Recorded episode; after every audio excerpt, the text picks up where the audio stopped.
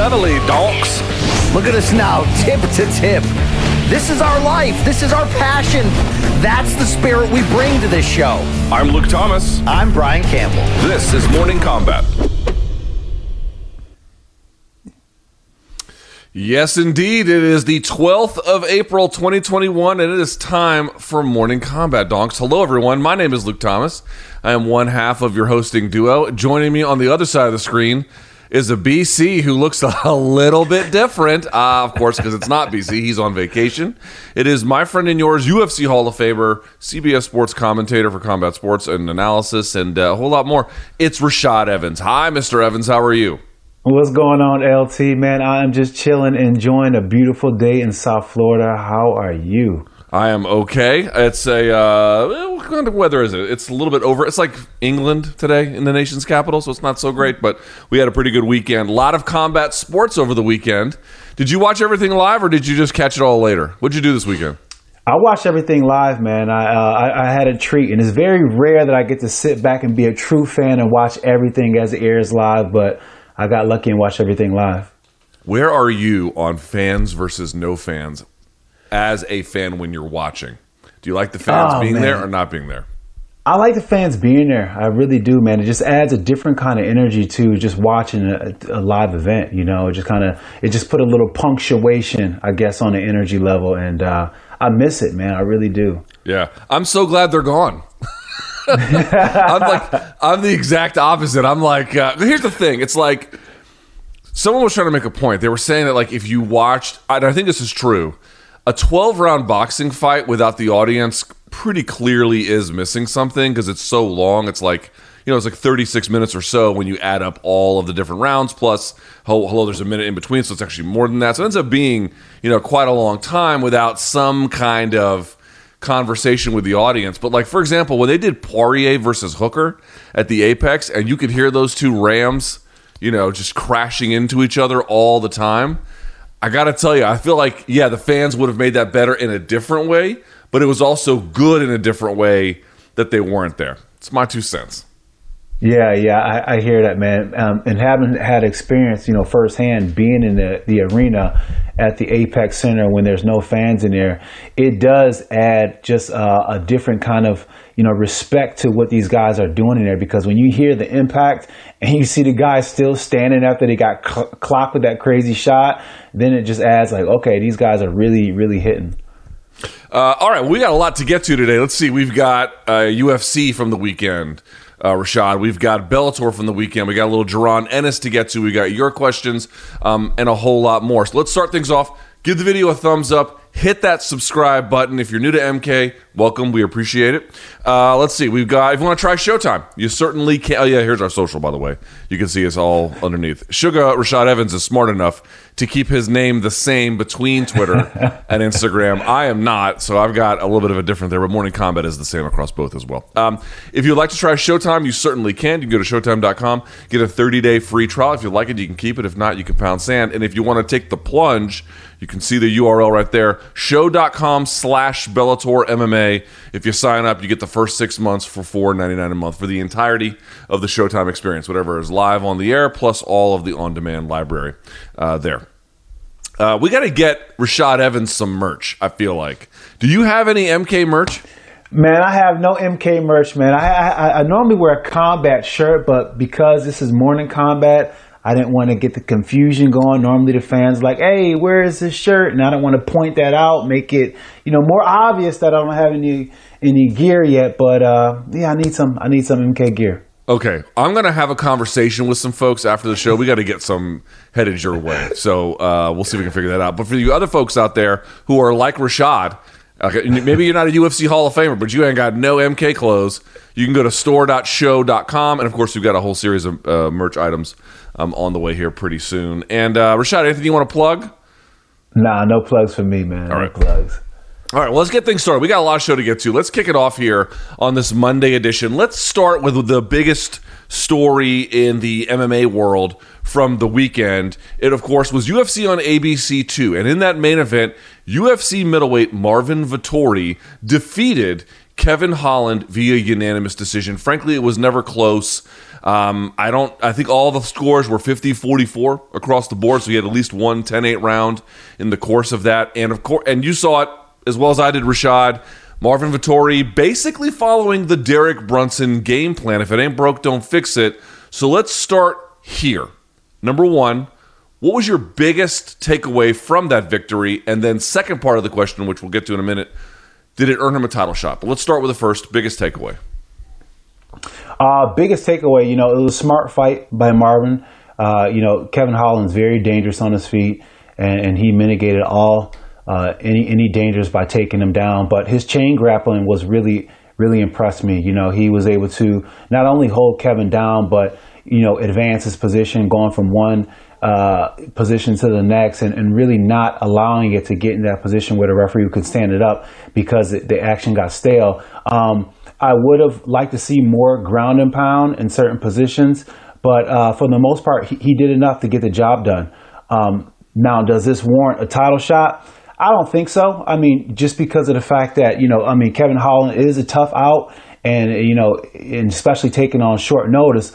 But at the same time, I just didn't see that punctuation on the fight to show that, you know, to show that Marvin is, is in that conversation uh, of being a title contender. I think, you know, when you're going for the title, I think there needs to be that, that that hype around it at first. There needs to be a performance where the fans are like, "Yo, this guy needs to be in there." I don't know what the UFC's thinking for not having him in there. I think that needs to be in order to have somebody you know, to, to challenge a guy like Israel Adesanya because Israel's much CTV and you want to see him get a dance partner as such. We don't want to just continuously just feed him to feed him, but we want to make it interesting. We want to make it, you know, a blockbuster if we can or close to as a blockbuster if we can. So I think there's a little bit more heavy lifting on Marvin's part in order to get that. And with one uh, more impressive win, I think he does get that. Yeah, I think he's one win away too. I want to. We'll get to that in just a second. Let me. Um, let me say this: like on Friday's show, Rashad, what I had argued was uh, because at that point, obviously, we had known that uh, Darren Till was going to be out. That was the originally scheduled opponent, and Kevin Holland was going to fill in. And I thought to myself, if you're Marvin Vettori, um, this is a this is something of an IQ test. You just saw Derek Brunson do what he did to Kevin Holland. I'm not saying that I think Marvin Vettori is Derek Brunson, Rashad. What I'm saying is if you're Marvin Vettori and you saw what Derek Brunson did, you had to like your chances to be able to follow a similar kind of game plan if you needed to. Why would you strike with this guy on the feet for any you know pronounced amount of time if that's not a choice you needed to take? And you know, Marvin Vettori, you know, he's a bit aggro, he's a bit kind of bro dude, screaming and I don't know, in a different world, he'd be, you know, eating beer cans and I, I don't know, uh, doing crazy stunts or something. He decided to do MMA. My point being is he gets a bit of a reputation for a guy who doesn't make uh, rational choices, and he's kind of aggro. I don't know. He showed me five rounds of rational choices. Was it the most exciting rational choices? Okay, maybe not. But there's a lot of ways that could have gone wrong. You've come all this way uh, it's a last minute switch. Darren Till is not Kevin Holland. Someone set it up for you. I don't know. I kind of feel like people should be like, yeah, was I blown away? No, I was not blown away. But was I impressed that this guy was able to follow a disciplined game plan for 25 minutes on a short notice opponent in the main event on ABC? Yeah, Rashad, I guess I am. Yeah, I mean, you know, I think I think for the most part, um, yeah, you're, you're right. You know, he, he went in there and he definitely uh, did what he needed to do and, and he definitely got his IQ points for being able to follow that, that solid game plan that Derek Brunson laid out. But I felt like it was kind of, you know, um, a miss for, for Kevin Holland in the sense that, you know, with, with Marvin Vettori, he's someone that you can definitely engage with in a verbal banter and get a reaction from. You know, Vettori is not going to shy away from, from trash talking or, or getting in that kind of confrontation. You can emotionally engage him all day. And I don't really see that from Kevin Holland. And I think he would have been able to, uh, I guess I can't even say it's hard to say what he been would have been able to do, but it, it may have uh, made the fight take a different kind of complexion if Vettori would have fought on that emotional uh, that emotional sense. You know, when when it comes to decision making, you know, if you're not too emotionally engaged, then it's easier to make the smarter choice, and it, and it was easier for Marvin to make the smart choice over and over again with that takedown. Uh, yeah, I think yes, that sounds that sounds absolutely right to me. And uh, one thing I've kind of noticed with him a little bit too, Rashad. I wonder how you feel about this because I saw you were planning your training slash coaching schedule for the day before the show started. Vettori's got pretty good takedowns along the fence, and we saw it in the Adesanya fight. We saw it here too. He'll press people into the fence, Rashad, but like he won't spend a whole lot of time there. He's got takedowns on the fence where he'll press you there to like to to restart the position or or you know hold it in place for a second, and then he pulls you off of it and then sends you in a series of chain directions to get you to pick one way, and then he goes the opposite. It's pretty effective. Yeah, it was really effective. You know, he really showed that um, his IQ with, with, with grappling and wrestling is at a higher level because, you know, the way he pulled off the cage and how he was able to drop the level and kind of just beat Kevin Holland to the angle even before securing a takedown, which allowed him to fall uh, fall in a position to be on top in the takedown position. It was really slick way of getting a takedown, and it was one that was a low cost energy uh, uh, takedown. And when you're looking at you know the takedowns in MMA, one thing that makes them so uh, a dreaded thing to go for over and over again because is is the the energy that you have to give on those takedowns. But if you know Vettori showing that he's able to get these takedowns without expending too much effort and too much energy, then some of the guys, you know, like the Israel, Adesanya, the guys who have a hard time or may have a hard time getting up, could be in trouble because if you don't got to spend too much energy, then the, the effort that you can put on top is that much more. A um, couple things I would say also about Vettori that I like and things that I'm a little bit worried about. Uh, we have seen Rashad situations. I'm trying to think if there was a situation. Yeah, I think that's. I think it's true for you too. When you fought Thiago Silva, that wasn't your originally scheduled opponent, was it? No, it wasn't. It wasn't. So let me ask you about this. We have seen people like, oh, he should have finished Kevin Holland. But it's like Derek Brunson couldn't finish him. Kevin Holland, his takedown defense, not great. We'll talk about him in just a second. But like, if you look at the numbers, he doesn't take a ton of abuse underneath, right? When he gets taken down, he's pretty good about, for the most part, staying out of trouble. He doesn't advance the fight really, but he doesn't get like, you know, run over or something. Uh, so I, I, I, appreciate that you know Vettori's able to get the takedown, although he didn't do much with it. But here's my point: a lot of times, headliners when they get a last minute opponent change, you don't necessarily see the best of them. They get the job done, but they you know they get real different about the risk calculus there. There's probably a lot of factors in play. When you fought Thiago Silva, I think you headlined that card. I think it was UFC 103 or yep. something, something like that. Yeah. Um, did you feel that way?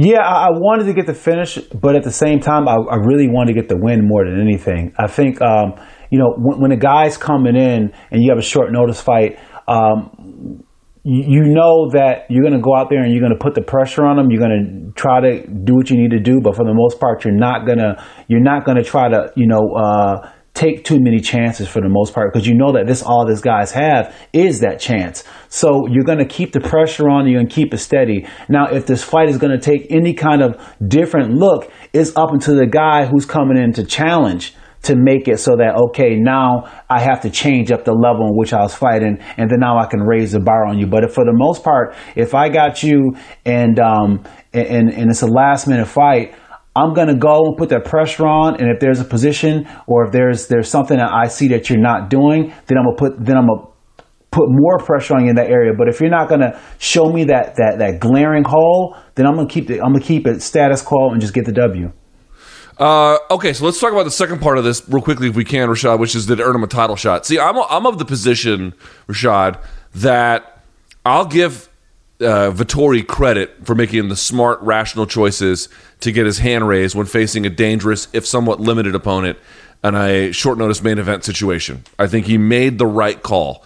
At the same time, if you're going to make that call, which is something of a safer choice, if you're going to do that, you can't go out there and say, I've done everything I possibly could to earn right. a title shot. To me, this was just evidence that his win over Jack Hermansson was no fluke. Not, not that people thought it was, but I'm saying, yes, this big dude can go 25 minutes. He can make smart, rational choices to get his hand raised. But has he done enough to get a title shot? It's like, dude, Robert Whittaker fights this weekend. A, you could already give it to him. B, if he beats Kelvin Gastelum, how do you not give the title shot to Robert Whittaker? I think that's where I come down. Yeah, absolutely. I mean, you know, I, I totally agree. You know, um, you know, Marvin's had two great fights back to back, But at the end of the day, it's not with that punctuation that you really feel you need to see. I mean, you have some worthy contenders ahead of him that uh, are definitely more deserving, and it will take that punctuation. That, that's what it takes about. That's what it means about that punctuation. When you have that punctuation, then you have the ability to leapfrog over the the worthy contenders who might be uh, more deserving for than, than than you. You know what I'm saying? So that's what that's what uh, Marvin really needs to consider. The fact that yeah, w- with the knockout, he could have leapfrogged past those guys and got a title shot, but without it, now he he needs to have another solid win against a top guy. And then, and then from there, he definitely earned the title shot. But I think he has one more title shot. And I don't really believe that, you know, he should even rush to try to get a title shot. If he wants to be champion, he wants to hold that belt for a while, take your time, knock off another top contender, and then go for the belt. That's the other part too. It's like, okay, he didn't finish Holland because I'll give him the short notice exception. But also it's like if you look at his last few fights, it's a lot of decisions. He's gotten yeah. a lot better, Rashad. He's gotten a lot better. But that that I, I wonder if you could speak to this. There's ways to like get parts of your game where you don't make the same mistakes or you really improve certain parts of it. But I also feel like there's another gear separate from that that fighters can either sometimes get into or develop where they they get much better at finishing. That's yeah. he hasn't quite gotten there yet, has he? No, he hasn't, and that's when a guy is is is close to his mastery level. When you see guys close to the mastery level, and by mastery level, I mean like you know, there's always a skill set that we all learn, but it's when I start to separate in my skill set is when I start to uh, get my skill set to the point where it becomes automatic, where I can land my overhand right like I landed on Chuck and, and it's and it's known for knocking people out or something like that. You know, something along those lines where you just see like it, it's almost like a finishing move and it doesn't, you know, they, they can hit it on anybody, you know, and I, I just don't see that kind of uh, that kind of technique out, out, of Marvin yet, out of out of any technique. You know, not even I can't say, oh yeah, but he needs to watch out for this for Marvin. He needs to watch out for Marvin's left hook or something. You know, there, there's not that one thing, and because there's not that one thing, he needs to definitely develop that one thing or multiple things, so that way it, it is a conversation for whoever he has to fight, and and they have to prepare for that. All right, so let's talk about Kevin Holland here real briefly. Then we have to call an audible. There's something of a breaking story we'll get to here. But first, Kevin Holland. I didn't. I didn't like this gamble, Rashad. And I, you know, it's funny. Like I'll see decisions that fighters make before fights, like should I take it, should I not, or or, or an organization, should we attempt this business effort, should we not? And those are revealing because I, I've found that through that I'm a little bit more risk hesitant than some other players in this space. Which fine, you know, there, there's both positives and negatives to that. I don't present that to you as like a a a, um, a, a better alternative. It's you know it's got strengths and weaknesses like any position. But what I mean to say is, I didn't like this gamble because you had to ask yourself, can Marvin does Marvin Vettori have enough of the skills of what Brunson was able to do over Kevin Holland to follow a similar game plan? You had to know the answer was yes. And I appreciated that Kevin Holland showed a little bit more fire here, a little bit more working off of his back, a little less trash talk, a little more focus. But why would you go and get audited against Derek Brunson and then go up against the guy who can do most of that auditing himself without the time in between to fix the reasons why you got audited? I didn't like this gamble at all. What do, what do you make of the choice he made, and what should he do next? Well, it's it's the old saying, right? The same things that make you laugh will make you cry. In 2020, he blessed us all, right? He blessed us all with great uh, fights by taking them short notice sometimes, and you know he's had some great performances in 2020. And um, you know, I, I, thought that this is a good way for him to kind of right that wrong that happened in a Derek Brunson. And I was thinking that you know what, there's a possibility that that, that that takedown and him being held on doesn't happen in this fight because you know if if you look at the fight where he fought Jacare, Jacare took him taking him down, and we knew at that point, okay. It, it was might have been a wrap for Kevin Holland because if anybody gets him down, especially Jacare, you know he's going to do his thing. But when Kevin knocked him out, we were thinking, okay, well this guy, you know, has has some confidence, he has some game off his back to be able to do something like that off of Jacare. So I thought that maybe maybe there was a little bit of fool's gold in, in that Derek Brunson. So, but but it, it really wasn't. It really wasn't. And um, that's that's the thing with, with, with this whole Kevin Holland situation is the fact that you know uh, you know he, he needs to seriously take some time and, and get better and develop that area of his game.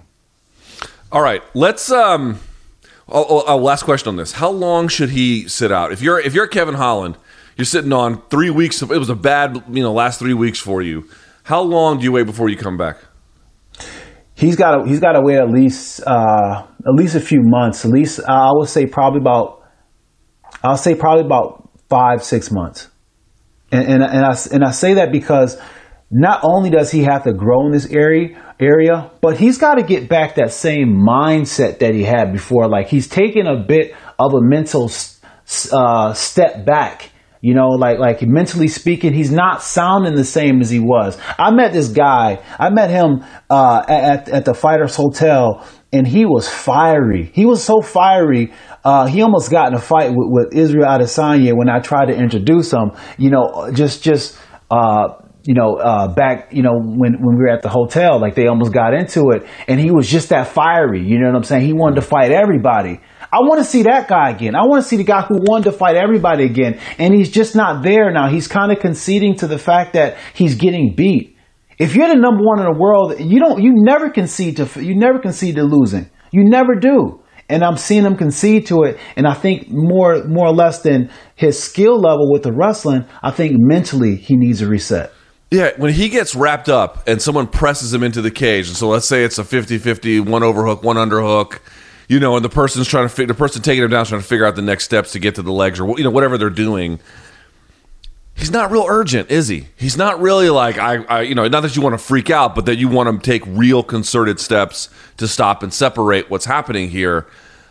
And you look at his messages on social media afterwards, and it's like, you know, I got humped. Well, Jorge Masvidal complains about getting humped too but then he brings in Bo Nickal in practice. You know what I mean? He's bringing in like three time national champions from Penn State to get him ready. So he does the jibber jabbering about it, but he also does the work. To me, Kevin Holland, it sort of feels like, oh, you took me down and, you know, you held me there. It's like that's a part of the game I don't really care about. So to me, it doesn't mean anything. Now I'm putting words in his mouth. I don't know if he feels that way, but it does look that way. You got to do the Jorge Masvidal bit. You can insult them all you want for you know all that stuff but you got to at least try to maximize your chances via defensive wrestling and until he does that i don't know what he's going to do you're absolutely right. I mean this is the fight game and, to win a fight means that i impose my will over you and, and my will is whatever i choose that will to be. You know what i'm saying? It, it doesn't matter what I choose that will to be. If I'm beating you and I do that over you, then you lost to me no matter what. And you should take a look and see what where, where you're deficient at. Um, the fact that, and, and this is what I mean about the, the mindset. You know what I'm saying? The mindset after you lose and get dominated in one facet of the sport is not to say, oh, well, you know, you dry hump me and stuff like that and, and to not take it serious is that you gotta be like, hey, I gotta, I gotta work on this. You know what I'm saying? I think, I think the world of Kevin Holland. I think that Kevin is one of the toughest uh, guys and, and, and has a lot of potential to rise to the next level and be one of those guys. But he, he's got to get it together here and he's got to really start to turn it around uh, from a skill set standpoint and look at those areas where he needs to focus on and get better at without without the, the reservation in it and just do what needs to be done. Let's uh, let's call an audible here, Rashad. So during right. the course of our wonderful discussion around Kevin Holland's defensive wrestling and everything else in between, Conor McGregor has been tweeting Dustin Poirier. Now let's back up a step here just a second. Did you follow what happened last night with uh, Dustin on social media towards Conor? No, I did not. All right, so I'll set it up for you and the audience who may have missed it as well. So I guess Conor did a prediction video or some kind of video where he uh, predicted a fourth round stoppage of um, Dustin in their third fight, which is supposed to be on July 10th. Okay, and it was some kind of special maneuver. Maybe it was a kick, maybe it was a punch, but it was a fourth round, you know, striking stoppage. Uh, Dustin last night took to Twitter. And on Twitter, he, I'm going to, here it is. You can see it on the screen. That's a fun prediction, Conor McGregor. You also predicted a donation to my foundation, The Good Fight, uh, and you and your team stopped responding after the fight in January. See you soon. July 10th, paid in full. Okay. Well, you can imagine this did not necessarily sit all that well with he and his team. Audie Attar came out and made some kind of weird statement calling it low. And it's like, well, I'm not sure which one's low. Is it low to say you're going to donate money and then not do it? Uh, or is it low to bring that up? I don't know. But okay, Conor McGregor has a different idea about things. Uh, he's basically saying, you know, we, I don't just give people money, I want to know where it's going. So he put out one tweet to that effect. But now they're just going back and forth. So let me read the ones that came out while we were talking. This is Conor McGregor to Dustin Poirier. You're ripped, you in- inbred hillbilly. Why do you wink with your ears? You fucking brain dead hillbilly. 500K with no plan in place? Ye hang tight, fool. You must be new to money. Well, so are you, Conor. But okay. The fight is off, by the way. I'm going to fight someone else on the 10th. Good luck with your old contract, kid. And there's one more. Let's see if we can get it. My team does their due diligence to make sure every donation meets the mark. My generosity is known. You will pay with your brain for this attempt at smearing my name. Shooting ass, shelling ass bitch. Little bitch kicks from a shell. Good luck when you're caught. You're fucked. Okay. Okay, Rashad. Okay, okay. Your your response to boy, Conor's pissed, huh? Hey, listen, I love it because this is the Conor that we need. We need Conor to be pissed. We need Conor to be pissed. I don't want to see Conor shaking. I don't. I don't. I didn't Listen, I I, I like sportsmanship. I, I really do. Don't get me wrong, but I don't want to see Conor McGregor do it.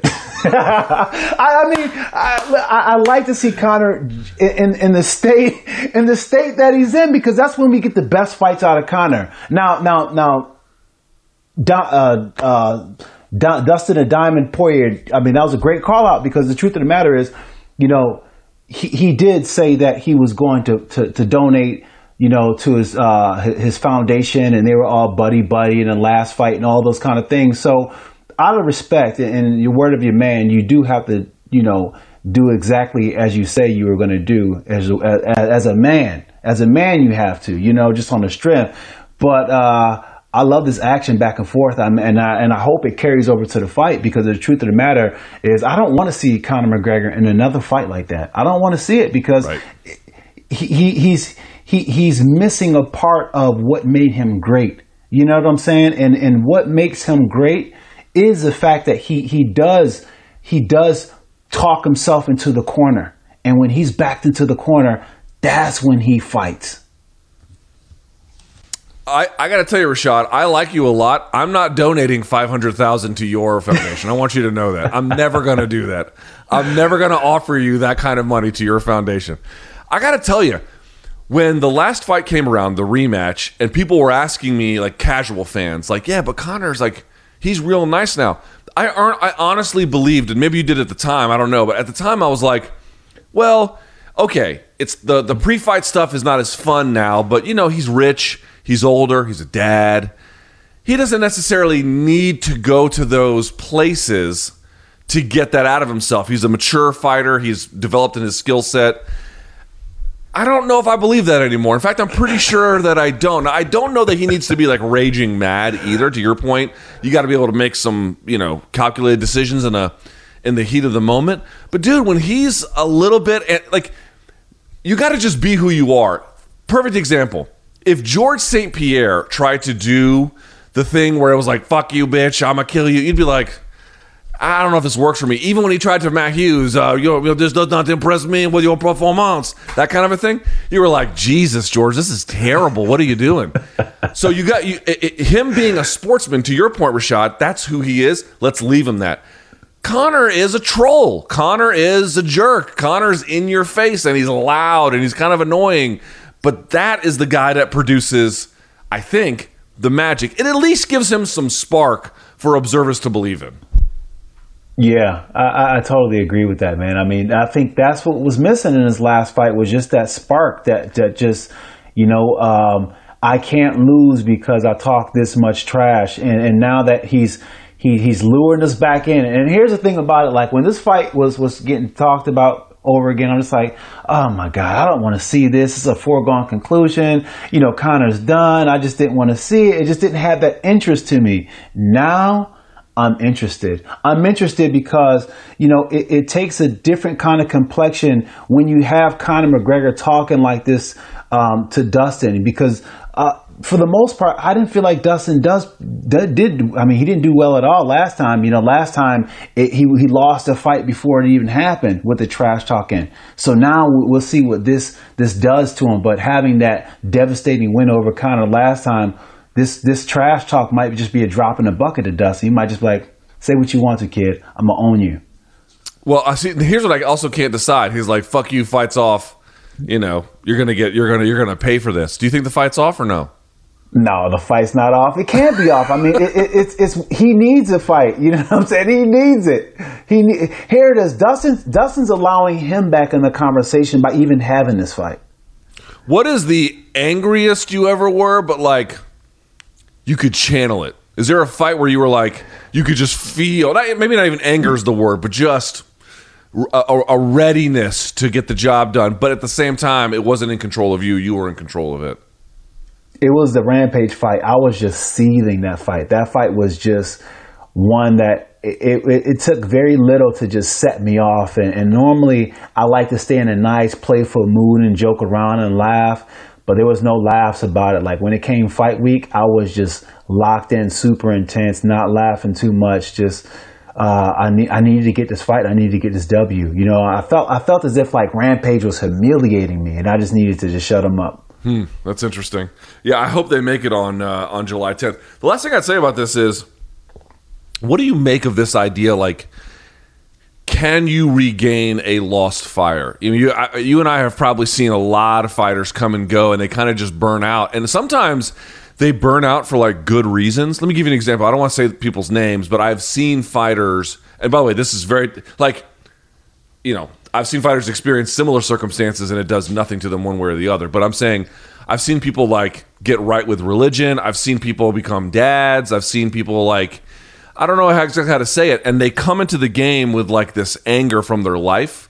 And then as their life gets a little bit sorted and things begin to find order and the reasons why they were angry no longer apply to the world, I've seen them get calmer but then not as good as a fighter as they used to be. And I don't know if you can recapture that. Now, I'm not saying that's happened to Conor, but you know his life has come together in pretty positive ways. Financial stability, um, you know, familial stability. Obviously, you know, there's trappings that come with being a celebrity, and uh, he's had his, his own problems with the law. But what, what do you make of this hypothesis? That's a great hypothesis. I think you just kind of, uh, you know, uh, without even knowing it, describe what happened to me. You know, that's the truth of the matter. You know, when I first started fighting, I had like this this residual anger that I had from my life, and um, there was no there was no uh, putting it out. There was no quenching it. There was no satisfying it, and you know, I, I just needed to fight. It was almost therapy for me. And um, as life happened, you know, and, and you know, I've been able to get successful in life and just just living uh, it changed a lot of those things and it, it, allowed me to heal. And I healed in those areas that were were uh, raw and uh, was was a big part of you know was a big fuel to why I fighted, why I fought. I'm sorry, why I fought. And um, it, it as I moved to that that that that place of healing, I just was like, why am I doing this anymore? So can you get that fire back? You can get that fire back because what I'm talking about is perspective you know what I'm saying? At one perspective, I fought like that because I had that mindset, you know, from, from the perspective I was dealing with. But once I, I, I was healed, I, I was, you know, still thinking from that perspective. What I needed to do was I needed just to shift my, my thinking, you know, change the game up. It's all a mental game anyways, right? But when, if you're able to change up the game, change up the why you're doing it, then you can definitely, uh, refuel yourself and change, you know, where the why you're fighting. And if Conor has done that, then we can see a, a devastating Conor in there, but it's just a matter of just changing that why. But you have to have that conversation with yourself. Hmm. Right. it won't happen by itself. It's not. It's not no, automatic. No. Uh, let's get to. Uh, we'll come back to this if there's more developments on it. Uh, team, I don't know if there's any other things that I'm missing. I don't think so. I think I got to the majority of it. Let me uh, move the show along if I can. Bellator 256, Rashad took place on Friday on Showtime. All right, so a couple of your former best friends there, Rashad. Uh, Ryan Bader defeating Lyoto Machida in the uh, first bout in the light heavyweight Grand Prix. Let's talk about it here for just a second, then we'll get to some of the other pieces from the card itself. Um, how, how, did Bader look to you, Rashad? He looked good. You know, one thing I, have always uh, been a critic about Bader is sometimes that you know um, he can he can you know, get off his game plan a little bit. You know what I'm saying? Sometimes he can be, uh, be, I guess, coaxed off his game plan. And uh, he stayed very consistent, you know, and, and the most part, he was able to close the distance with his hands and take some really good, powerful shots and just keep Machida on his heels. I mean, that, that was a tough fight going against Machida because Machida was burying in those heavy leg kicks, and that's what Machida does really well. And he sets these traps. Machida does a really good job of setting traps, and Machida's traps are this: he throws really blistering leg kicks, right, and he just throws them out of nowhere. So you on the outside, you get kind of panicked and scared because when somebody throw heat at you, throwing like a baseball at your hand, you're like, okay, I need to hurry up, and it forces you to take a bad shot or take a bad punch, or just kind of forces your action when you don't need to, when you're not ready, and then that's when Machida capitalizes capitalizes. Now, Ryan Bader did a really good job of absorbing those big shots and then still staying calculated and then still setting up his takedowns and getting the takedown. That's something that we wouldn't have seen in Bader a couple years ago, but that just shows the development in Bader. It did. So for me, I came away with like two things here from this, Rashad. One was I think Bader might be your favorite to win that side of the bracket because it was Lyoto, Bader, then it was Corey Anderson. Obviously, he's still very much a player. And then Dagestani Yagshimuradov, who is something of a unknown, or at least, you know, not, we don't know how he's going to do at this level kind of a thing. So you would imagine it's probably going to be Bader versus Anderson, although it may not necessarily be. I'm like, he might win the whole bracket. He is the heavyweight champion. He still has a lot of skills to compete and get wins, but I don't, I, you know, what is he, 37? I didn't learn it, 36, something like that. I didn't learn anything yeah. new to me, what I definitely learned was that like Machida did really well in that first round. In fact, I, I thought he won it. And then yeah. he fell off of a cliff. I think he's 43 years old. He might be 42, but 43 soon. Father Time's caught up with him. I know he's smart. I know that, um, you know, he's well liked. Uh, he's been in the fight game a long time. He's done some big things. I don't know how you can watch this and say, yeah, it's got to be hard to have a big Ryan Bader barreling down on you. Okay, fine but also, you know, that's the guy from 10 years ago that would have done that. I, I don't think that's true, Rashad. Yeah, you're, right in that respect because um, I, have seen when that fight, Machida just kind of trail off in the energy perspective. And, and the thing that, to your point, would made it seem as if like, you know, maybe he's a little bit – you know, getting to that point where he needs to think about is this what he needs still wants to do? It's a recovery, right? When when you're getting tired like that and you can't recover and just don't seem to be able to do it, then it's like you know the the reserve isn't there, and um, it, it might be time. And the legs too. The legs is what I look at. The legs didn't look uh, as strong as they need to. Early out they did, but just um, after the fight got going, his legs were kind of getting stuck in the mud when, when he needed to be moving. And the old Machida would have been out of there. And that's how he was able to catch people in those traps was his legs. So, yeah, you're right about that. And um, Wait, great let me, fight let me by Bader, though. when yeah. you say when you say legs, just to clarify, to clarify, do you mean like his footwork, or do you mean that the legs themselves were a little bit wobbly? Um, well, yeah, his foot his footwork and they looked a little bit wobbly, like you know, there there was times where, because early out in the fight, when he was fresh, he was, you know, using those leg kicks to kick and then move out of the way when Bader was closing in. But then after a while, you seen Bader just come and press the action, and then Machida not being able to get his legs out, and then even off the jab, where Machi was recognizing that the next motion that Bader was going to do was a level change for the takedown. He stopped even recognizing that motion and really just getting his plant, uh, his foot planted for the defense with the punch and getting just blown over with the takedown. So his legs were getting stuck a little bit. Hmm. Interesting. Uh, okay, so elsewhere on the actually, you know what? Let me ask you. Um, do you share my opinion that Bader is the in your mind is he the favorite to win that side of the bracket again? Uh, he already beat Lyoto, so the other two would be um, Anderson and Yagshimuradov. Um, I think that Yagshimuradov is a bit small, so I think that he's going to get beat by Corey Anderson. Yeah. But I think the pace that Corey Anderson has is, is going to be something that, that that challenges Ryan Bader. You mm-hmm. know, and and the fact that he's You know, I mean, Ryan Bader has a really good rolling left hook and, and some power in those hands, but those are combinations that sometimes he kind of jumps into. And with a guy like Corey Anderson, who has great straight linear punches and at the same time has really good le- level changes with a good pace, that might be a uh, big challenge for him.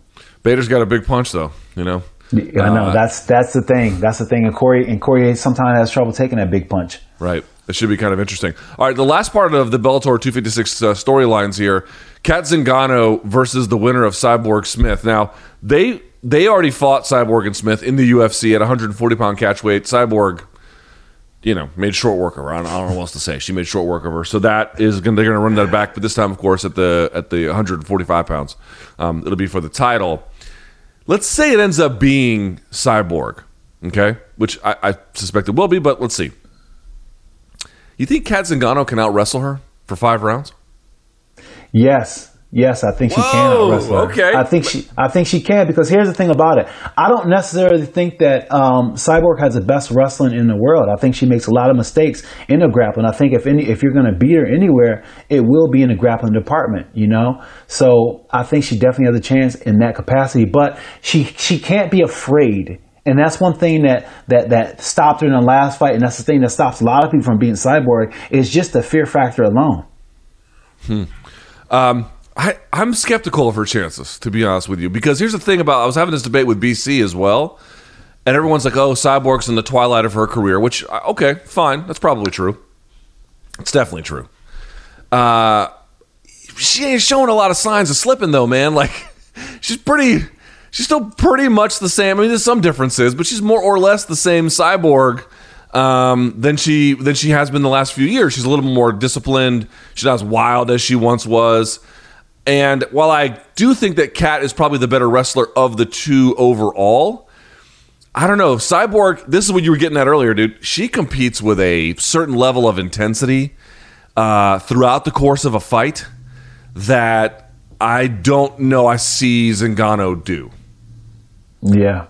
Well, LT, here's the thing. Like like you said, I I, I agree in that respect, and I, and I and I think that yeah, overall, I think that her, her chances are, you know, slim to none and slim left town. But at the same time, um, I, I think that if she can get the fights in the areas where you know she can you know contest with the physical aspect with the grappling, I think that can be a bit challenging for for for Cyborg. But it's it's it's all about the stand up. How is that stand up exchange going to go? What is how's Cat feeling comfortable with the transition right before she goes for the shot? Because the shot is one thing, but being able to get the shot on a consistent basis where she's able to make um, Cyborg have to really dig deep to defend it, that's another thing. And that really only happens when you can get Cyborg to engage, blocking some of these punches up here where she can penetrate deep off a takedown.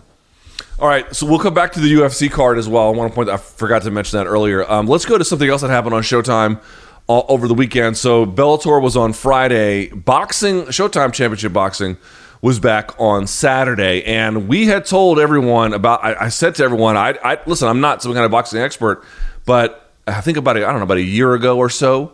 Uh, BC was like, "You to see this guy, Jaron Ennis," and I watched him, and I was like, "Holy smokes, he is." He is good. He was 21, 22 at the time. He's now 23 years old, and he faced Sergey Lipinets in the main event on uh, Saturday. I think at 147 pounds, pure welterweight, and he beat him easily. I mean, it was uh, he did whatever he wanted to. I remember watching it. BC is on vacation, Rashad, and he hit me up and he goes, "How did how did Ennis look?" And I told him, I said, "Dude, Lipinets was he was never in this fight. He landed a couple of decent shots, you know, through the course of whatever it was five and some five rounds and some change, but not not really much. Jaron Ennis does and did." Almost whatever he wanted to. Rashad, you've been around a lot of fighters and a lot of kickboxers, a lot of boxers too. For 23 years old, can you tell me and tell the audience just how good Jaron Ennis is?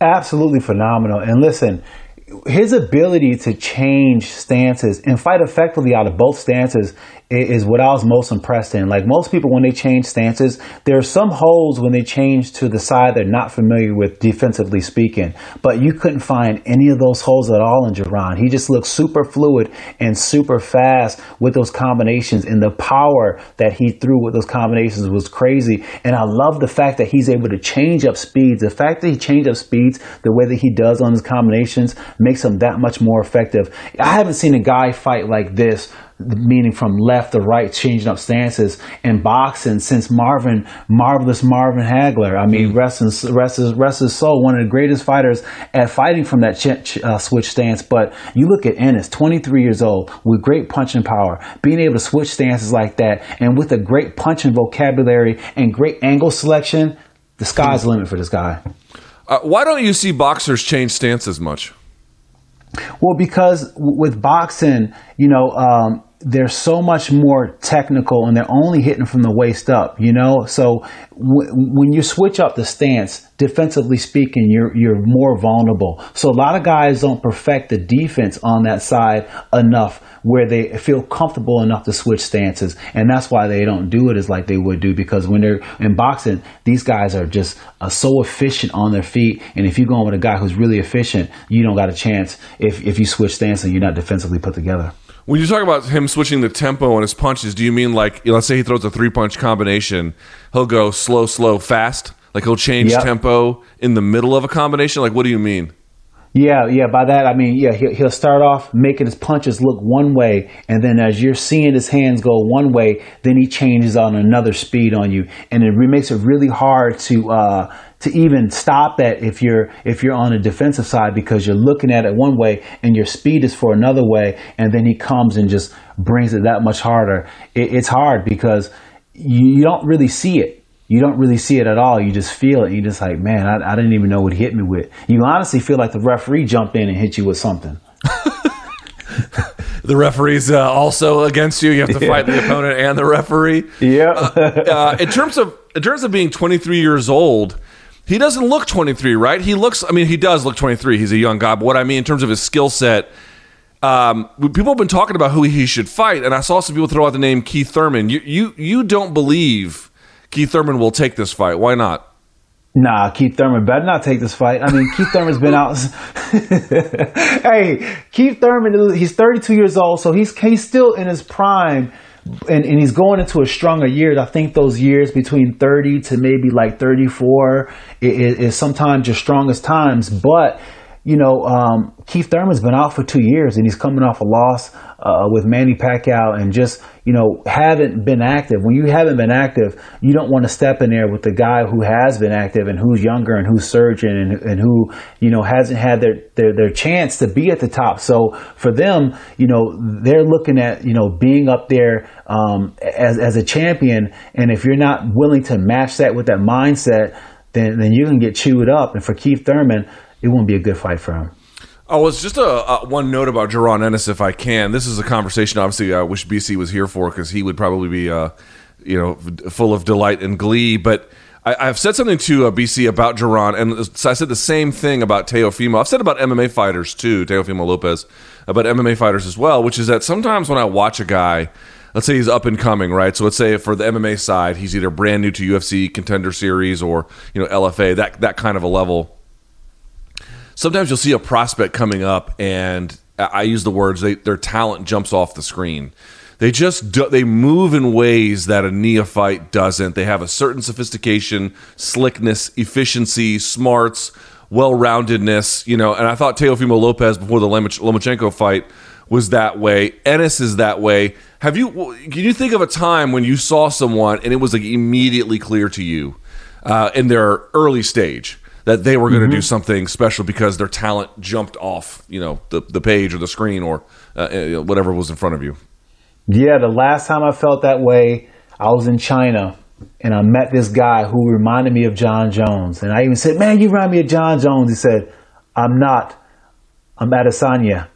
oh shit! and he went out there and he put on a beautiful performance, but why? And it was just kickboxing. And it and, and after watching him perform, I was like, wow. I was like, I was calling the UFC like, yo, there's this kid that you, you guys got to take a look at. He was just phenomenal to me. So, how was China? Where were you in China? Oh man, I forget. I was in one of those uh, crazy cities, man. It, it, it, was a, it was a big city, uh, of course, uh, being in China. But uh, China, China was uh, China was. I don't want to talk trash, but China's like one of one. It was like one of the dirtiest places I've been, man. It was dirty. It was I've dirty. heard uh, this is true. Uh, do, do do and again, I do not know if this is true, but someone who lived there told me it's true. Do they in certain places do they uh, spit a lot? Is that true? Yeah, in certain places, in certain places, it, it's it's a it's a it's a different culture. It's just so it's just so so different. It honestly felt like I was like in a different different world, man. Just a different world. Like they they they they honestly don't even see you sometimes. They like almost walk right through you. You know what I'm saying? And uh, it, it, it's a different environment the environment in China, but. uh it was a good time though. It was definitely a good time. I went I went running on the streets in China and they seen me, they was looking at me like, what is this big old black man doing running around? It was trippy. My friend is Persian, right? So he's, he's from Iran. So, you know, he's all hairy and whatnot. He's a small dude, but he's all hairy. He told me, um, he told me he lives in New York, right? And he told me that uh, he went to Japan, not China. And he couldn't believe how racist they were in, J- in Japan. yeah. Uh, he says he went to get on a bus there in Tokyo and uh, it was crowded. And he said everywhere he went, everyone gave him a two foot radius. Like he sat down on the bus and everyone who was sitting there next to him got up and moved uh, down to the end of the bus that rather than be next to him. I was like, well, that's because you're, you know, you're ugly and no one likes you. But uh, Yeah, I mean it's it's it's like that in Asia though. It's like that in Asia. When I was running around, they were looking at me. They were just like amazed. Like they would stop and take pictures. Some people would come and touch me. The kids were running from me. They didn't know what to think. They never seen a black dude in real life, man. It was crazy. It- you know why? Because it's crazy for me to see somebody who's never seen nobody black, and it just their reaction to me was funny. That is, yeah, that's interesting. I, obviously, I've never thought of it that way, but that is that is true. That's crazy. Um, all right, let's get back on the UFC side of things if we can here. I want to phrase a question in a bit of a different way. So let's go back to UFC on ABC two for just a second, if we can, Rashad. Now, both of the names I'm about to say did amazingly well. Okay, really, really well. There's no wrong here. But let me ask you this: Who improved their stock more? Mackenzie Dern with a win over Nina Nunes, formerly Nina Ansaroff, or Arnold Allen with a win over Sodiq Yusuff in the co-main event. Oh man, I gotta say Mackenzie Dern. You know, with, with uh, four in a row and just looking so good since she's come back from having a baby and just kind of showing that she's closed the area and the gaps that you know that we've seen with the stand up. You know, with the stand up with, with uh, Mackenzie Dern, it has gotten so much better and it just adds to her jiu-jitsu. She's really looking like a world beater at strawweight, man. She is, you know. So we'll start with her. Um, you know what's interesting about it? First of all, she's making the weight no problem. Remember when she came in like seven or eight pounds over in a 10 I mean, she was closer to the next weight class than she was her own. You, you didn't see any of that. She made weight. I think 115 is the right weight class for her, not 125. And yeah, Nina was coming in on short notice, but we had saw what she'd done to Tatiana Suarez, stuffing a lot of takedowns. She's a good power puncher. And here's what I like about Dern. I think Dern was getting a little bit too comfortable in the striking. Like, it's weird, Rashad. Sometimes you see these grapplers, the high level ones, right? The ones who win medals at IBJJF and ADCC, that kind of a thing. And they come over, and sometimes they have a lot of difficulty with getting used to the striking. And then sometimes they kind of want to prove that they have no difficulty. And then they end up taking a lot of punches, but they're really comfortable with it. And she was kind of getting towards that territory where you're overcompensating for how much you have to learn and deal with in that particular environment. Here, I am certain, certain she is still working on her striking. And to your point, those transitions to close the distance, she has gotten really better at. But she's also just going back to like, dude, where do you have the advantage in these contests? Clearly on the ground. Clearly. They can train the rest of their lives and they're not going to get as good as you there. Not not even remotely close. So you got to find a way until your striking comes along, even if you're comfortable there or in your mind you're comfortable. Just dance with the one that brought you here until you don't need it anymore. Uh, which is not currently the case right now. It's an efficient, simple. It's like Khabib. By the time Khabib was done, Rashad, you know better than me. I don't think he was the world's best striker, but he was competent. He was perfectly competent on his feet. And that that gets you far if your ace in the hole is Khabib level wrestling. Well, with Mackenzie Dern, you don't need to be, you know, Joanna Jędrzejczyk. You just need to be somebody who is use your jiu-jitsu and then build the pieces along and when you need to lean on them they'll be there i think that's a much smarter approach I, I, totally agree. And, you know, it goes back to what we are talking about, you know, when we're talking about Marvin Vettori, you know what I'm saying? Not having that one skill to really be like, oh, you need to watch out for, well, with Mackenzie Dern, she has that skill. And, and with the striking that she has now, you know, now she knows that she can get the fight down to the ground and just, you know, make it short work. And what I've seen in her in this last performance was kind of like Ronda Rousey esque type of, you know, poise and control and just that that that foregone conclusion as if like you know if this fight hits the ground it's a wrap i'm going to take the arm and it's going to be a short night you know what i'm saying and that's mm. what that that's that's the kind of level that i see that um that that Mackenzie Dern can continue to be at. You know, she can continue to, you know, solidify herself in this weight class and just be that efficient. I'm gonna strike with you, but if I get you down on the ground, it's over. Yeah, and I love there was one moment there where she was, I think, uh, either sitting or st- uh, uh, Ansaroff or Nunes was on her back, and I think she was looking to get up. And you had, I think, an overhook on the right side from Dern, and so she was. It wasn't. It wasn't sunk down on the ankle, but you know she could have easily slid back for it, and she was trying to pass. She did the bit where she stepped to her left, put her right knee in the center line, and was trying to knee cut right through the middle. And you had Nina uh, coming up to stop it, but that's when she grabbed the leg. So essentially, Dern was saying, "Look, here's your choice. You're either going to give up the pass or you're going to give me the leg lock. Decide which one you would like to do." And she gave up the pass as a consequence. Now you can go back and debate whether or not that was the smart call, but I'm just pointing out Dern doing stuff like that and the ease with which she can do it. Like there are a lot of good grapplers that positionally just get to a position and they hold it. They can't do a whole lot with it. They can take the back, but they're not like a threat from the back. Like think about how long Kevin Lee had like Al Iaquinta's back, and he just could not get close to finishing it. Dude, when Dern gets on the ground, the finish is a coming. It ain't far behind, and it's because she gives all of these pick your poison scenarios. That is, I mean, who else in your mind on the ground in MMA is even close to that that kind of a level for the women's side? No, no one, to be honest. I mean, I'm thinking. uh um, There's some good grapplers, but not like good, that. Yeah, there's there's some good grapplers, but I mean, just not that not that clutch like Mackenzie. I mean, she's that's why I brought up Ronda Rousey because that's what it kind of reminded me of. You know, just the efficiency of her her skill, and you know, once she once she got her down to the ground, you know, I mean, you know, the armbar was there, but she was set up for so many other things. And, and when you have someone so efficient in grappling, you know, you, you, can they can take you down, and then at that point, you're in a different world where they look like they're going for one submission, but they have like two or three right in front of them. Right, and the other one too was there was a moment there. I forget I think Ansaroff was leaning on her side. She was already. Um, you had a, a Dern on top, and she had like a knee on the ribs and then a knee on the face, and it looked like an unstable position. But for anyone who's ever rolled with like a high level black belt, they can hold those positions. They can control and balance. They can control you and balance themselves at every little stage of it. You can roll and buck. You'll just end up in a a similar but ultimately just as bad a position. You're not going anywhere. And that kind of a skill, it's like, dude, if you're that good, fucking use it. you know what I mean? It's like Jesus Christ. I can't believe we had to ask her this, but she she seems to have come along. Now, I don't want to forget Arnold Allen. He has not fought a lot, Rashad, and so as a consequence, he hasn't really made a bunch of noise. But I tell you what, Sodiq Yusuff, who's out of this part of the the, the country from Nigeria, but he lives in the uh, D.C. area, he is a handful, young, aggressive, powerful. He makes pretty good decisions, but it looked to me that Allen just, you know, Allen's not Allen's not a bad athlete, but maybe not the athlete that Sodiq Yusuff is. He can hit hard, but he's not going to be the power puncher that Sodiq is. And I do think Sodiq is a very talented Thai striker, but this was my takeaway, Rashad. See what you think.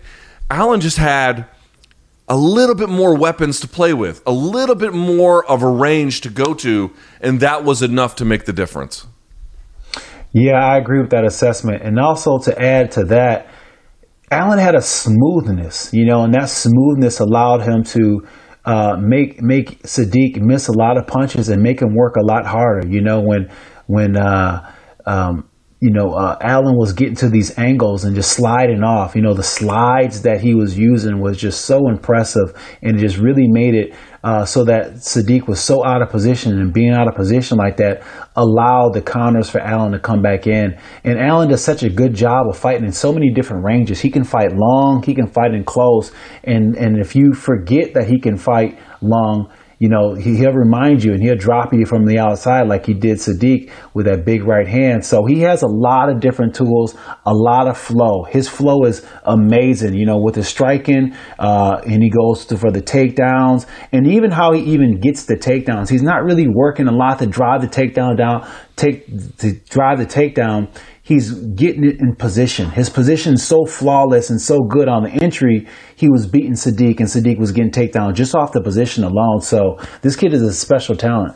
Yeah, he, he really is. In terms of Sodiq Yusuff, he's still got time. I think he's 28 or so, 27, something like that. Um, what do you say about his development? Like when he fights on his terms, he's a handful. But I wonder if he like he's one of these guys where it's like, oh, you should see my grappling; it's underrated. And I'm like, right, I, I, I bet that it is. I bet it's actually pretty good. This this this sort of youthful mentality of like, on the one hand, you know, Rashad, we're saying if you're this good, if you're Mackenzie Dern, you should use it. And yet here we are. I, At least I am saying about Sodiq, it's like maybe there's ways to mix in a little bit more, or or uh, what would you assess from him in terms of like what he needs to get to that next stage? Well, he needs to start to being able to take the fight where um, where where he, where he can. You know what I'm saying? Starting to pose more of his will and start, like you said, mixing in his takedowns or even uh, mixing in the effort for the takedowns. You know, uh, what I believe happened to Sodiq was, you know, he he was he was landing the more uh, the busier the fighter landing the more sh- the, the most shots but when it came to land those key shots he just wasn't able to land the key shots that scored in the judge's mind so at that point he needed to adjust his game plan, and he didn't adjust his game plan. Mm. So that's go- that's what he's going to have to learn. That you know, sometimes you're in a dogfight, and, and and the guys just got you know edging you out. At that point, you have to be able to say, okay, I need to uh, you know take some recon and see what I need to do the next round, and then come a little bit different. And we didn't see Sodiq change anything from round one to the end of the fight, even when he was losing. Can you think of a fight where you went back to your corner, they gave you some advice that maybe maybe you had thought of, maybe you hadn't, but you're like, okay, I'm going to implement that, and then you did, and then the fight changed? Yeah, um, a Forrest Griffin fight. My Forrest Griffin fight. Forrest was, you know, chopping me down the first couple rounds, and then the third round, you know, um, Coach Winkeljohn was like, "Hey, w- what are you doing? You know that's not what you're doing. You're standing on the outside, and when he's throwing a leg kick, we step in. We don't stay on the outside. We step in." And uh, when he told me that step in, that's exactly what I did. He threw a leg kick the next round. I stepped in and I stepped in with a punch, and I was able to get Forrest down. So right away, you know, if you're able to make those changes or hit that switch, but I didn't. And even in that fight, I almost didn't even. Um, it, it could have went, you know, five rounds with me just getting outstruck by Forrest like that, and me trying to figure out, or me trying to to uh, get into my rhythm before I realized that if my coach had not said something you know what I'm saying? So uh, Sodiq has to be able to make those adjustments in a fight. You have mm-hmm. to. Well, I think uh, he's young enough where this win. And again, a Sodiq Yusuff is young. Two, he didn't get blown out by any stretch of the imagination. And and then three, Arnold Allen's really good. he's really yeah. good. So I think that uh, you know, not a great day for Sodiq Yusuff, but I'm still pretty high on his upside. Yeah, absolutely. I think that Sodiq, you know, I think this is the first fight that he's dropped in the UFC. So, yes, um, it, it, it, you need you need uh, fights like this when you're in the UFC and your main goal is to be champion. You need fights like this because these are the fights where you learn the most. And he's going to go back and he's going to learn a lot from this fight and come back better. I called one of his amateur fights. Did I ever tell you that? No. yeah. I mean, I don't. Here's what's funny. I people, uh, I had this conversation with a friend a couple of years ago. It's like, let me ask you, Rashad. You ever forget MMA and forget combat sports? Have you ever seen somebody who eventually went on to like high level pro athletics, but when they were like in high school, so basketball, football, something like that? They were trash. Oh, oh, there he is. Go ahead. You said, have I ever seen anybody go pro and they were how it? Yeah, I've, so, sorry. I've seen. I've, Uh, let me ask the question again. Here's here's the point I'm trying to make. Yeah. I saw Grant Hill when Grant Hill was in uh, high school, you Yeah. know, and watching him compete with other high schoolers was like comical. You know what I mean? Ah, I see, or watching see. Zion, his last year, Zion Williamson, when he was just Yeah. dunking on like five foot nothing white guys in the middle of South Carolina. it was fuck. It was a fucking joke, right? Yeah. Um, I'm not saying Sodiq was on that level, but let's just say he made short fucking work of his opponents. I mean, it was, it was not long. They, they were not long for this world. Yeah, so he was a man playing among boys, pretty much, huh? Yeah, I mean, he fucked those guys up. Have you ever seen? Have you ever seen anybody like a, in like a who went on to do big things in like stick and ball sports, but when they were younger? Oh yeah, yeah, and they just looked like they were just like the, the competition would you know take years and years to catch up. Did you ever? What, what year did LeBron graduate high school? Like 2003 or something, something like that. Yeah, I think it was 2003. Something like. Do you did you ever watch LeBron with his high school team? Oh yeah, yeah. I, I followed him. I followed him uh, coming up, man. I followed him coming up. I mean, I mean, it's a joke. It's a joke what he was doing. And those other dudes were all like trying to pretend like they were all part of something special. I'm like, you fuckers have, you know, a superhero as an uh, as a teammate, and you think you're talented? Fuck off. All right. Did it? Last but not least, Rashad, we go to a question here that is I don't take delight in asking it. I never take delight in the suffering uh, or the misfortune of the guys in which we cover, unless they richly deserve it for some kind of reason. But e- even then, as controversial as Mike Perry has been, you know, a favorite of a certain um, uh, word that starts with the letter N, un, un, you know, unjustifiably. But forget all that for just a second. He goes in there this weekend and he not only loses Rashad, he looked lifeless. I mean, there was really it, it- not only that, he got on social media afterwards and said, I used to be great. So I was like, you know what? Am I misremembering things? So I went back and I watched some of his losses and some of his wins. I watched the Felder win, the Jake Ellenberger win, which was a really nice one. And I saw some of his other ones. He was very much unrefined and unpolished, but there was a certain verve and pop and step that he had when he was competing. Dude, he looks not interested. What would you say about Mike Perry? What's gone wrong? you know, he's let what's going on the, on on the outside of his life, you know, find you know, sleep into the cage, and uh, it, it, it's this MMA game is tough, man. It's really tough because you know there's so many different things that can bring you off your game, you know, and what you don't really see a lot of the time is how your personal life starts to erode what ha- what you've built into the cage, and that's what we see happening right now with Mike Perry. You know, it's just you know his outside of life and, and not being able to focus and not being able to put uh, in that professional effort. You know, from you know having the right people in his corner to being able to go to camp to all the different things that a professional athlete needs to compete at this level. You know, Mike Perry has been able to um, be very fortunate and, and, and just ride off, you know, some of the skill levels that he has and, and you know, stay in a lot of these fights and to, uh, you know, be remembered as, as one of the toughest guys in, you know, in his weight class. But, you know, when you're not refining yourself and you consistently do it fight after fight, then you then you continue to uh, erode your skills, and that's what we're seeing in Mike Perry. Just skill erosion. You know, all the skills that you know he may have picked up, and he's been you know uh, he fine tuned in Orlando and and those kind of things. You know, now you're starting to see that fade because he's it's the discipline. It's like Mike Tyson when he left Cus D'Amato. You know, for, for a residual, he had it for a while, but then after a while, you seen him stumbling over the basics uh, of his style, and that's what you see in Mike Perry. Uh, Can he get it back? He can get it back. He can definitely get it back, but you know that all that all takes you know him being honest with himself. He's got to be honest with himself. He's got to be able to have that hard conversation with himself. You know, he has uh, you know Miss Latory corner him and him and everything, and um, it's all fun and games. But it's all fun and games until it's not fun and games. You know what I'm saying? And and I think he needs to really start to um, think about things like, okay, I need to do the things I need to do in order to approach the next fight as if it's my last because I think it might be. I think it might be his last on the contract. It is his last on the con- and by the way, they could cut him after this because it, it was a loss. I don't know that they will, but like Dana, Dana was asked like I think it was either uh, maybe it was the Tim Means fight, maybe it was the Jeff Neal fight. I don't really remember. He had lost, and someone was asking him, you know, do you want to keep Mike around because he's just you know he hasn't put two wins together since 2017. He's lost four of his last five, and the one he won was against Mickey Gall with wrestling. And I, and I think I forget which one it was, but someone asked him, you know, the question, and Dana's answer was, you know, it's fun to keep Mike around. And it's like, okay, it was, but if you're fighting like like that, like there was nothing about that performance that was electric. Like win or lose, okay, fine. You know, you go out in your shield and you can have like the Melvin Manhoef style. Like, you know, you can you can ha- you can have a situation where you're going to lose fights that maybe you should have won if you had fought more carefully. But you know, Melvin Manhoef is like it was in his prime, like this force of nature who just came in like the Tasmanian devil. That's a thing you can do. But if you're not going to do that and then substitute it with something else, you're just going to do that at a less level.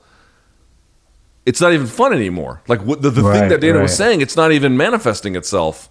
It's just it's just like lifeless losses in a way. Yeah, you- you're right, man. I mean, he's he's fighting as if like he doesn't want to be in there, and that and that's when that's when it's time, you know, for them to make the decision of should they have him in there. You know, when you fight like you don't want to be in there, they will make that decision for you. And um, I, I, I think a big part of that is just, you know, Mike don't even know where to even look for the black box that was his career. He doesn't even know where to look for. it. He doesn't know where to, to look and see where things go wrong. And that's how it happens sometimes. Sometimes, you know, your your your failure and your downfall is so so subtle in your mind that you don't even see where things went wrong. So you don't even know what to say, okay, I'm gonna change this in order to get myself right again. You know what I'm saying? I mean, you know, sometimes you gotta you gotta figure out what's going on because you got you got to know um, you got to get right before you get left. You know what I'm saying? And, and and that's and that's just the truth of the matter. He has to get right before he get left, and it looks as if like now he's he's about to get left. Um, I, I I would love to work with a Mike Perry. I would love to work with a Mike Perry and kind of see if he can uh, get those get it back on a mental level. you can see physically he still looks the part, right? You know, he, he doesn't come in out of shape, which I think is a good thing. Well, well you know, I don't know what happened against Tim Means. I, I forget if yeah Perry missed weight for that one, but certainly in this one he came in on weight and okay, so you can do those parts, but like ah, I, there's just a there's a zip and a pop missing, man, and um, it is costing him quite quite badly. All right, so those are our six topics, I guess. Conor is now trending on Twitter, by the way, for folks who care. Uh, let's get to where you get to ask us some questions. It's time now for DMs from donks. There's our donkey. All right. So every Sunday we put up a post on uh, Instagram and we solicit questions. You guys fill them up, and then the producers pick five of those f- five of those for us to answer. All right, let's kick things off here, Mr. Evans. This is from uh, either Mr. Simon UK or Mrs. Iman UK. I'm going to guess it's Mr. Simon. Would Till have beaten the Marvin that showed up Saturday night? What do you think? You said, well, who have beaten Chael? No, no, no. Darren Till, the, the originally Oh, scheduled Till, opponent. Till. Would Till have beaten? Um, geez. I don't know because here's why I say I don't know. Uh, I know that Marvin would have fought differently against a Darren Till. You know, Darren Till is is so dangerous with his striking and the fact that he fights very big and he has a lot of pop on his punches too. So I could have seen Marvin grappling a bit, but I don't see that him being able to have that kind of control, being able to hold Darren Till down or anything like that. So it would have been a much different fight. I think would have been largely contested on the feet though. Yeah, it's like here's the thing. I don't know. I, I, I tend to think that Till might have at least early put up a much more difficult challenge. Just just in the takedown defense alone, you know. Not that he's like some expert wizard in takedown defense, but you know, relative to Kevin Holland, he probably is. Um, late, I don't know, but I'll say this: because I don't know, I would still like to see that fight, and because Marvin Vettori still needs another win, in my judgment, before he can be really in that space where you're like, okay, man, we got to get this guy a title shot. I say run it back. I say run it back. If Till can heal, I've never broken a clavicle, so I, that fucking sucks. I'm sure. Um, But if they can get on a similar timeline, do you still want to see it? I do. Yeah, I still want to see if it can happen, but uh, healing from a clavicle is is, is, is a tough one. I think. Did you, have you broken a clavicle? No, but I know somebody who did uh, break a clavicle, and it took a while for him to get right, just because he didn't feel as if like it was strong enough. You know. Man, I'll tell you what. What what is the? Uh, do you have any? Forget about anything related to the brain. Just from the neck down, right? Um, do you have an injury every day that you're reminded you have? Does that make sense? Like every day I open the Yeah. fridge and I can feel it in my shoulder, or every day I stretch and I can feel it when I wake up. Do you have one injury like that? Yeah, my shoulder, my shoulder's like that. My left shoulder's like that. Did you have it repaired? No, I didn't have it repaired. I should have had it repaired, and I might still have it repaired. But it's like one of those things where it's just it like some days is good, some days is it takes a while to get warmed up. What did you do to it? Do you know? Oh, no, I don't even know, man. Just years and years of just beating the hell out of it. I uh, so I'm the king of shoulder injuries. I've torn my rotator cuff in this one, and I tore my labrum in this one, and I had to get this one repaired. Um, I actually I'm reminded of the injury because what they did was uh, so I had torn my labrum so thoroughly, Rashad, that here's how I knew it was a problem. A, I could feel it pop, but uh, I was falling asleep, and then my so- my shoulder would fall out of the socket in my sleep, and it would wake me up, and it would be super fucking painful, as you can imagine oh man. so they had to they had to sew it up. But what the guy the guy who did my surgery was the previous surgeon for the Washington at the time, the Washington Redskins.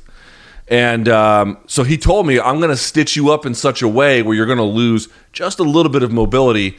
But to do that, we're going to keep it safe. So we're actually going to tighten it so much that there's no possible way, you know, sort of a traumatic car accident to get back to where you were. But I actually don't have the same mobility in my sh- dude. Shoulders are complicated things. I mean, it's not like a elbow that just goes one, you know, bends in one direction. They go all over the All place, way and you fuck those up. You're fucking up a lot of different life functions. You know. Yeah. so so he tightened it up though. Like, does it feel a little like over tightened now or what? Yeah, it does actually. So I, when I stretch, I have to take a, I have to do special on this side. I don't know if it'll, it can show up on camera. I'll do a little, little test here. You may not be able to tell. So if I put my elbows to my side and I just rotate out, it's about as far as I can go. Okay, you can't really see ah. much. Okay. Now this is the one that's I, I tore the the rotator cuff, but I did not get like to get surgery. So this is the one that's not been repaired. If I open this up, I can go all the way here. You can't quite see, but it's like I can go well past my side. Here I can only go 45 degrees, you know? So I can go Yeah. 90 versus 45.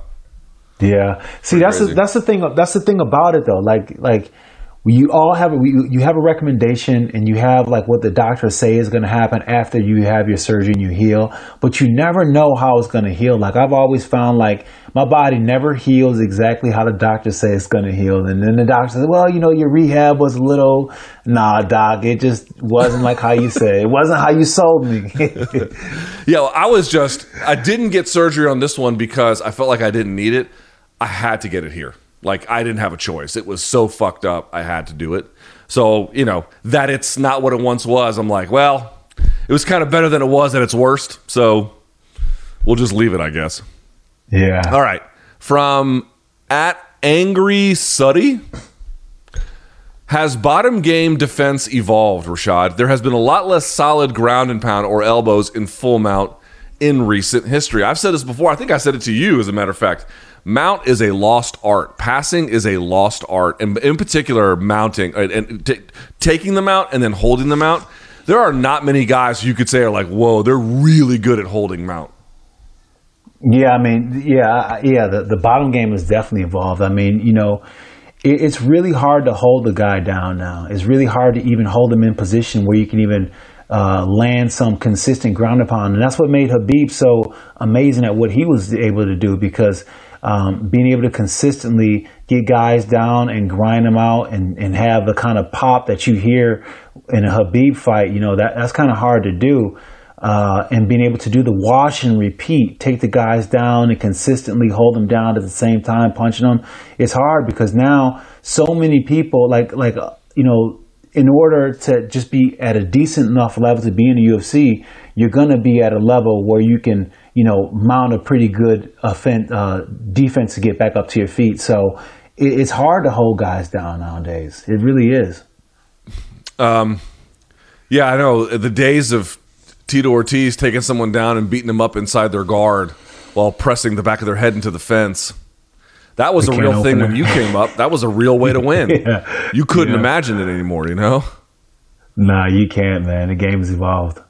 All right, let's go to at GTM, I guess.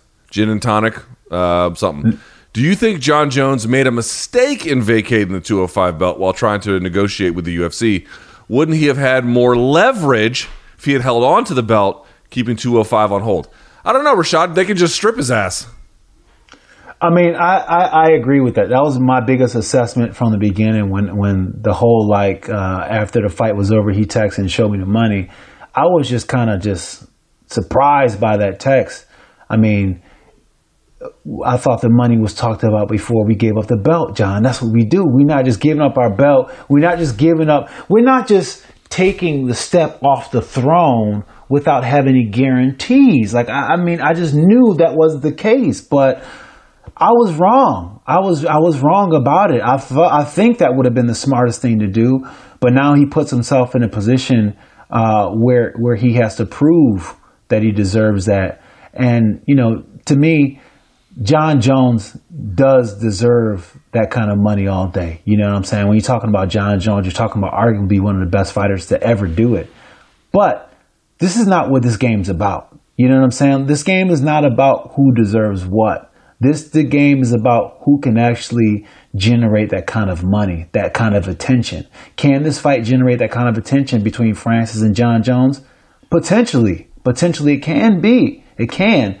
But that, that also has to do with how the fight is still sold in the stretch. You know, Francis is not much of a talker and Jon Jones is not much of a talker at times. So, you know, what is the other thing that's going to make people get really excited about this fight? And does that equal the UFC open up their paper, book, the the, uh, the pocketbook? You know, Do you think they'll make it in the end? That'll happen in 2021? I, th- I, th- not 2021, maybe 2022. Because I, I think 2021, I think it'll go to Derrick Lewis, and I think that would probably be it for for that fight. Or it, it could, if it does happen, it may happen at the end end of 2021. Okay. But you're not giving up hope for it just yet. No, I think I think it has to happen. I mean, you know, um, that's that's the fight to make. You know that that is the fight to make. That, it'd be it'd be a true shame to not see that fight happen, especially seeing how big Jon Jones is. Jon Jones looks big, and I think it's a mistake for Jon Jones to be like, I want to get as big as him. Wow, no, no, you don't want to be as big as him. And I say that because, like, there's got to be different. Like, he- if I was Jon Jones, I would want to be in there to be the smaller one, to be the lighter one, to be, you know, to bring in some of those attributes, attributes that that uh, a- a 205 pounder can bring. You know, being uh, faster pace, um, being more elusive, and being a lighter guy. See, I have mixed feelings, Rashad. Obviously, you know better than I do, but let me let me just say this: like watching that Adesanya fight with Blachowicz, I've watched that fight a bunch now because I got a tape study coming out on Blachowicz because you know I I missed his rise completely, so I wanted to go back and you know figure out what I got wrong. But in watching that Adesanya fight, it's like okay, you can make an argument. We're talking about the fourth and fifth rounds where he got the takedown, right, and, and held it. To me, you can make an argument, certainly on the feet, that him being nimble um, is going to be way more advantageous, even if he's giving up a little bit in terms of the strength department for like clinching or something like that. But it did seem to me, and I haven't talked to him or his team, but once he was on his back on the ground, that the weight differential between a Gastelum and a Blachowicz, it showed up to hmm. me. Not hmm. substantially, but enough where, like, if you go back to the Gastelum fight, feet in the hips from Adesanya, pushing Gastelum off, firing underhook, doing a technical get up, like the whole thing. You know, he was able to physically match the intensity of a Gastelum. I don't think he was ever to get very close with a. Now, you might be saying, well, is Francis going to do that to Jon? Uh, yeah, probably not. But I guess I want to say is there's got to be some kind of a needle where you can thread where, okay, I still keep the speed advantage, but I also want to make sure that if I get into a compromised situation, I'm not going to just be overwhelmed by muscle. Yeah, I, I, but here's the thing though. I think unlike the Adesanya and Blachowicz fight, I don't. I think that Jon Jones' understanding of how to get up is, you know, is, is so far, you know, more supreme than Adesanya. I don't think, you know, he, he can get up with a guy who's, you know, physically stronger and uh, heavier than him just off of the, the technical aspect of knowing how to move his body. Can he do it on a consistent basis? I don't know, you know, but but I don't think that Francis would be able to get him down if he did get him down on a consistent basis. So I don't think we would have to worry about that too much. I just worry about this. I worry about a Jon Jones who's a bit slower, who who doesn't have the ability to move his feet. You know, those kind of things can spell disaster against a guy like Francis Ngannou who hits like like he does. You know what I'm saying? And and and for the most part, the last few fights of Jon Jones that we've seen, you know, it, it was kind of close, and these guys were able to land some shots.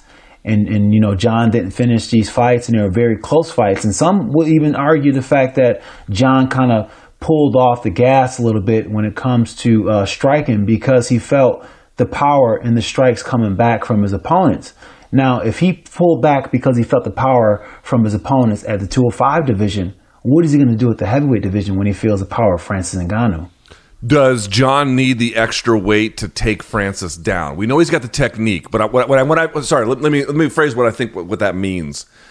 It's not to say if he was the same kind of 205 ish, you know, without weight cutting frame, so let's say 215, 220, something like that, that he couldn't get Francis down. What I'm saying is, does he need a little bit of extra muscle over time for a three, four round fight, let's say, is need that little bit of extra heft to get Francis down, considering big fucking Francis is enormous and athletic, and uh, as, as we've seen, getting pretty talented too.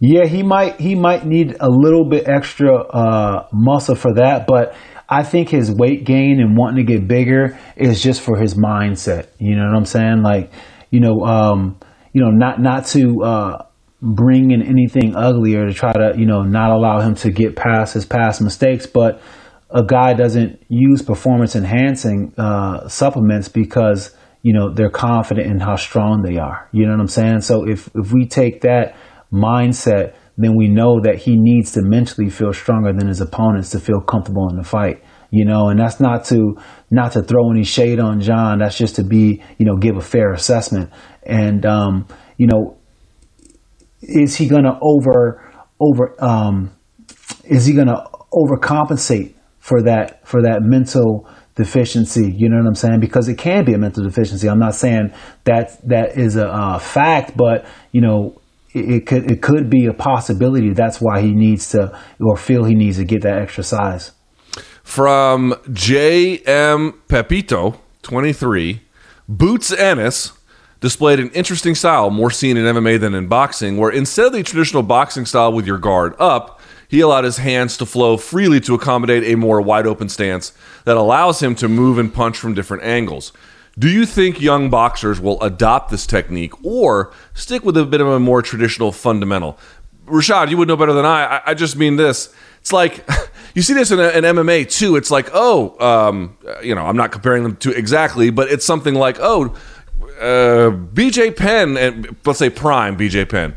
BJ Prime's flexibility or blah blah blah blah blah or BJ Penn's certain this or that. It's like, dude, Boots Ennis does a lot of shit that I would not recommend unless you're Boots Ennis or you know you're much more senior as a fighter.